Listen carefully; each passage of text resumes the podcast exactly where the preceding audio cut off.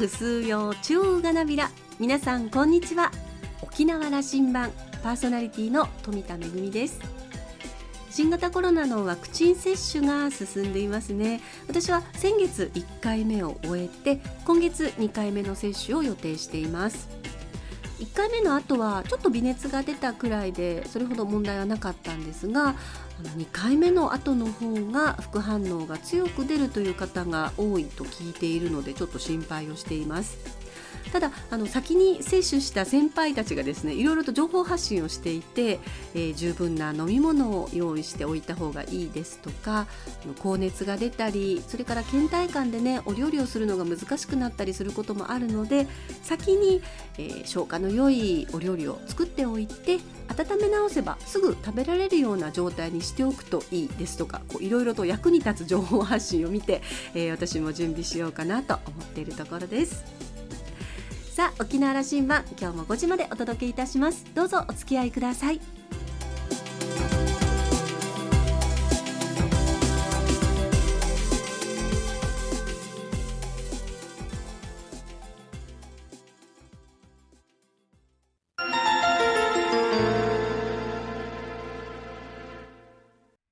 那覇空港のどこかにあると噂のコーラルラウンジ。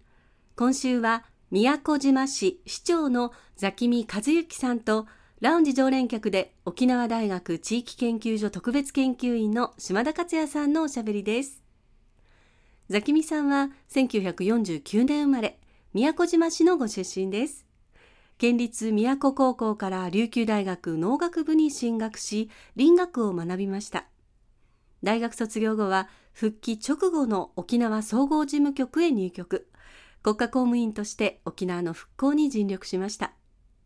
総合事務局を退職後2008年に自民党公認で沖縄県議会議員に当選。3期務めました。2021年1月の宮古島市長選ではオール沖縄側の推薦を受けて初当選。3代目の宮古島市市長に就任しました。今回は今後の市政運営そして若い世代にバトンタッチするために目指す宮古島の将来像についてお聞きしました。それではどうぞ。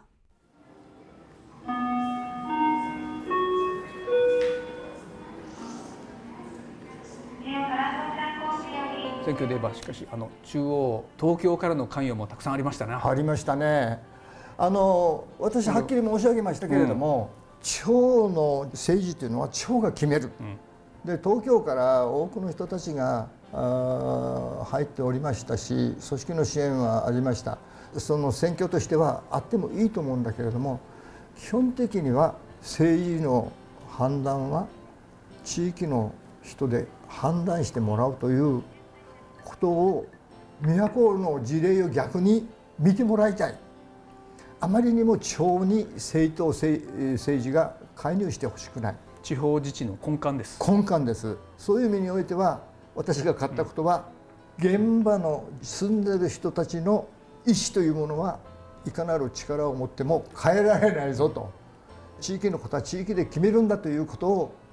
分かってくれたんじゃないのかな。とあの大きいものを背負った瞬間だったと思うんですけどね。市長職というものにはどうですか？あの前々から意識は終わりだったんですか？全くありませんでした。そうでしたか？あの県議選で、えー、ね、これだけね都のことを思ってね、えー、ずっとあの学生時代から役人時代から、議員時代から都のことが頭から離れなかったわけでしょ？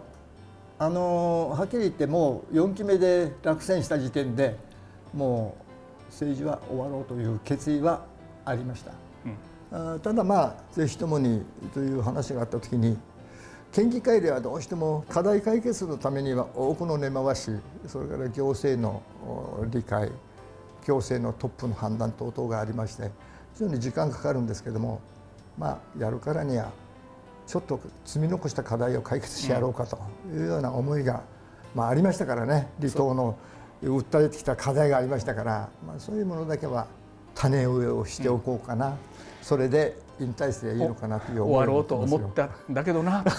もう。これそれでやっぱこういうコメントなさっておられる、うん、その育ててくれた芝居のね最後の方向だと。うん、で新しい時代の幕開けをするのが自分の役割であると。あそうですね。あの当選の日にそうおっしゃってますけど。もうその通り、うん、あのですから今大きな離島も沖縄県全体の中で観光という新たなチャンスが来ている離島も30万40万の観光客がもう100万というような時代を迎えている。で大きな情報の革命がもう起きている、はい、そういう中において宮古島の将来を考える時に自分たちの足元をしっかりと見直して人を育て来るべき 5G の時代に対して離島の情報の格差というものを早めに解決しておかなければならない。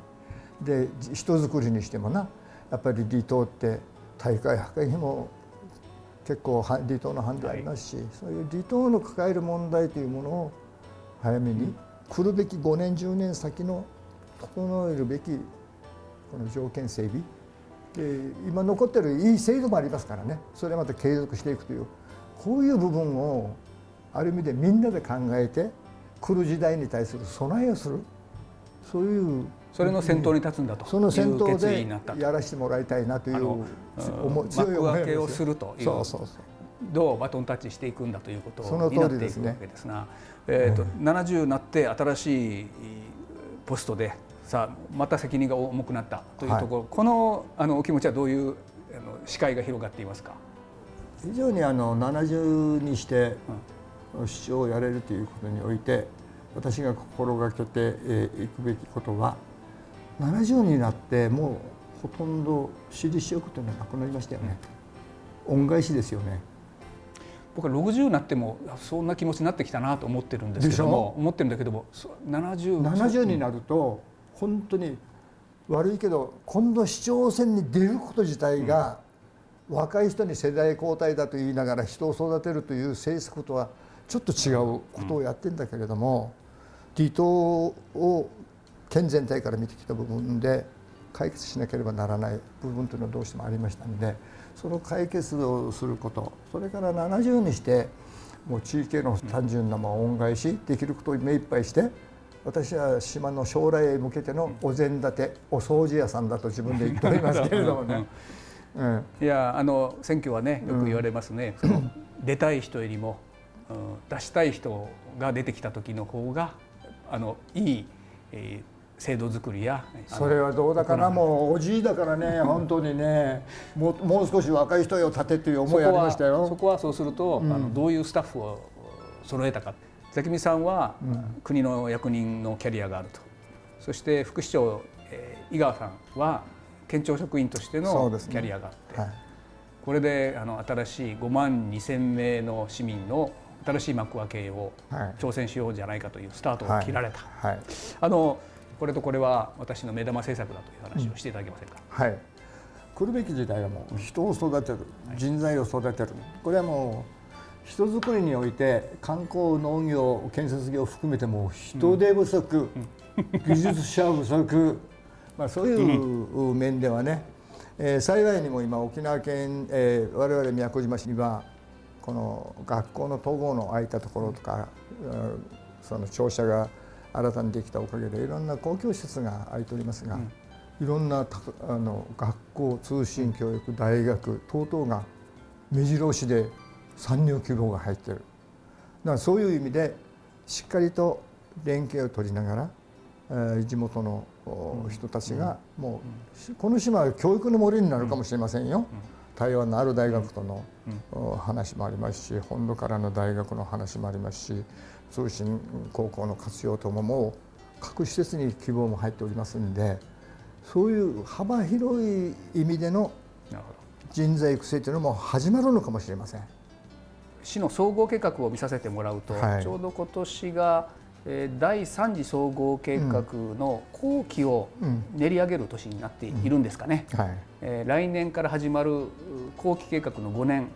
これ多分ザキミ食の計画ができてくるんだろうと。できれば出したいですね。ここはまたあの、ええ、少し控えめなあれですができれば、はい、今まで議論したきた積み上げもありますから、うん、まあ、抜本的にということにはならないだろうけれども根本的なことにおいては、うん、例えば伊良部の方が都市計画区域に全く入ってない部分がありましてね。非常に防災上も消防法上も非常に、えー、ちょっと窮屈な部分がある、はい、ああいうところ等の選ぶもた選ぶとしての島づくりのプランを持っておかんといかんでしょう。インフラもそうだし、はい、で民間の観光客が、えー、民間の投資があったとしてもそういう住む人にとって快適であること。その投資した、えー、業界が地域に雇用や経済というものを波及させてもらうというようなね。還元してもらわんといかんですか、ね、そうそうそう。そういう街づくりの在り方等々も含めて、えー、民間の投資する皆さんにもぜひ都ブルーというのを持続するために、うん、えー、みんなでいい海を持続するしいい街づくりに協力してもらうしまた方や都の人の生活向上にも貢献していただくというような気持ちになって、うん。うんまさにあの今人材育成という話もなさったそして大きなグランドデザインを引いていくことが大事だということもおっしゃられた、うん、重点施策課の最後の項目はこういうふうにあの表現されてるんですよ。調和の取れた持続可能な宮古島にしていくんだということが最も多分最後に書いたのが最も大事なテーマの一つになっていると思うんですが、はい、えー、宮古はやっぱりエコアイランドというようなことでもう何十年、うん、入って、えー、やってきておりますからね。やっぱり島の魅力というのは生態系も非常にデリケートしかしこの海洋の流れが島の美しさというのを保ってサンゴの島というような宮古ブルーを形作っている。そこで、えー、観光の異常な負荷だとか、うん、我々市民がその環境の負荷というものを浄化能力というか、還元能力というものを超えてしまうとやっぱり自然というのが破壊される。だそういう意味ではサトウキビそんなにも多からんけれども、いいではないか。水を守るためには必要ではないか。みんなで海洋漂着物ゴミを拾おうやと。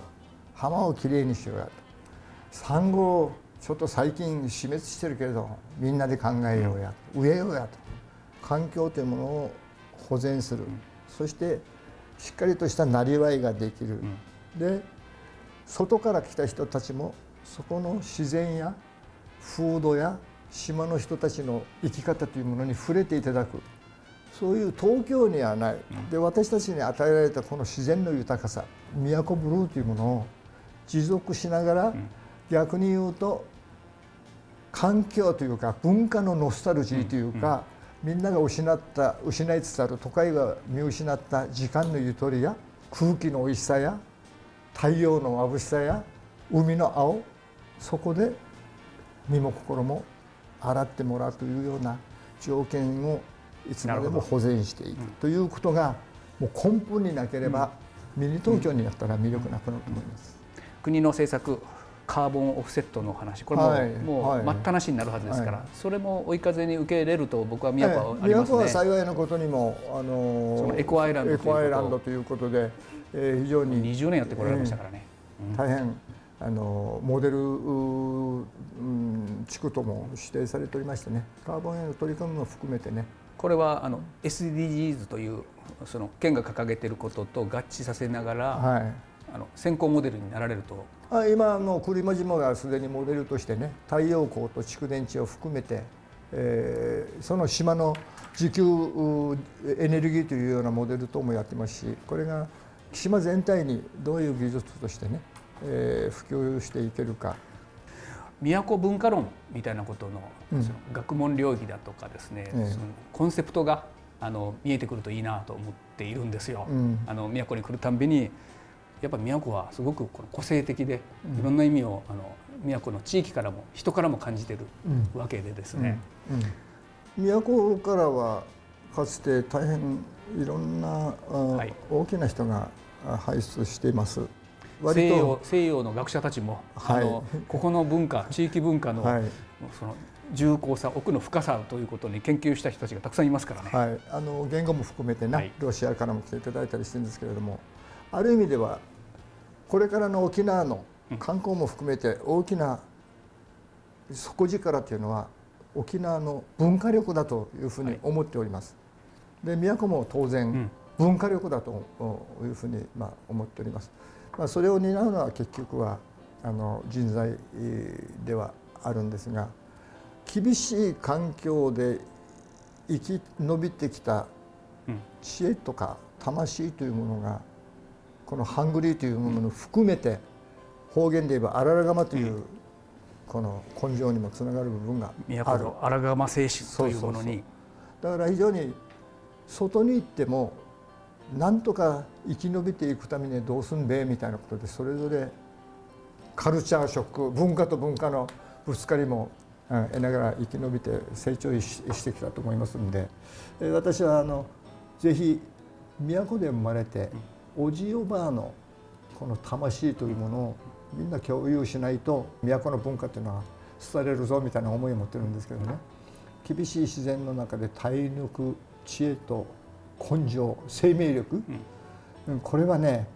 文化の基礎にあるのではないかと思ってるんです。それと合わせて他の地域のいろんな宗教があるのかもしれんけれども私たちのおじいやおばあは水に対して森に対して太陽に対してまた未来の彼方に対していろんな神々というものを認めてきてその自然の対する畏敬の念というものを持ちながら育ってきた、それが文化の根本にもなってるのかもしれないけれどもやはりこれからはいろんな指揮を得ながらもそういう人間が生きていく自然との共生というようなものの上でこの教育というものをしっかりと学びながらそして世の中に共存共栄みたいな自然の畏敬というものは結局この恵みを平等にこういいよくするというようなことともね、あの小さい頃からまあそう育まれているんで。えー、ぜひ宮古島大好き人間に育てようというのが私の教育の一つの根本ですな。根本になっているあのよかった。あの関見さんは夜のお通りだけではなくて、うん、あの昼間の議論もどうやら大好きそうでいらっしゃいますな。いやこれねぜひあの議論の島にもまたしてほしくてね。やっぱりあの物事こうこういう議論の中から何かが生まれてくると思いますし。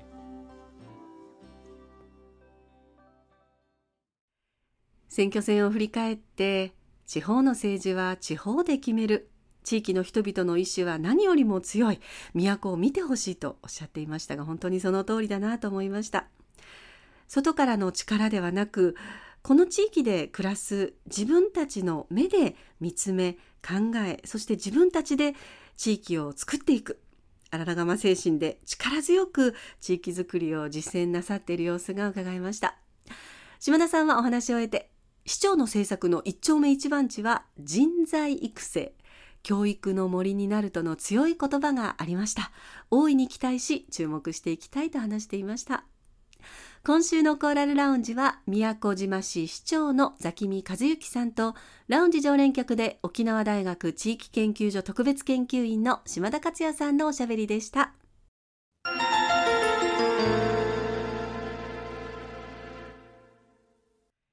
めぐみのあしゃぎだよりのコーナーです。6月にこのコーナーでご紹介をしましたクラウドファンディング白梅の塔の周辺環境を修繕整備したいプロジェクト。先日8月31日で終了しました。プロジェクトオーナーとなっているのは白梅同窓会の皆さんの思いを引き継ぐ若梅会の皆さんです。この若梅会からプロジェクト終了にあたっての報告が上がっていましたのでここであの皆さんにもちょっとご紹介をさせていただきたいと思います、えー、目標金額188万円を大きく上回る294万9000円を集めての終了となりました。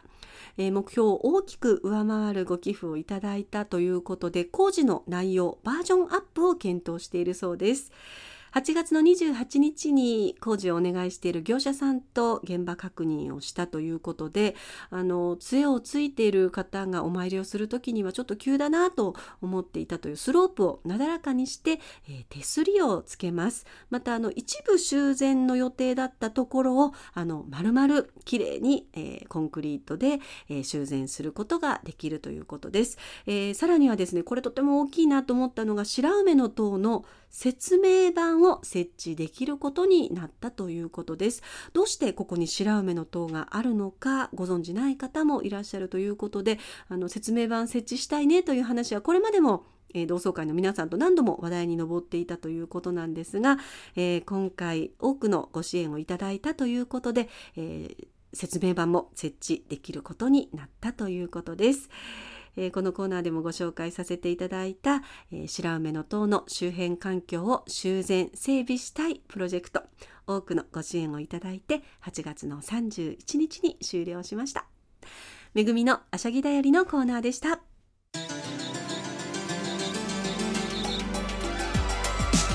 ラジオ沖縄ではラジコでの配信を行っています。スマートフォンやパソコンでのリアルタイム聴取のほか1週間の振り返り聴取も可能です。さらに沖縄羅針盤の過去の放送音源はポッドキャストでも配信しています。こちらはラジオ沖縄のホームページからアクセスしていつでもお楽しみいただけます。沖縄羅針盤のホームページでは番組情報の発信のほか私富田恵とコーラルラウンジ常連客の島田克也さんのフェイスブックへもリンクしていますのでお時間のある時にぜひこちらもご覧ください。沖縄羅針盤今週も最後までお付き合いいただきまして一平二平デービル。そろそろお別れのお時間です。パーソナリティは富田恵でした。それではまた来週。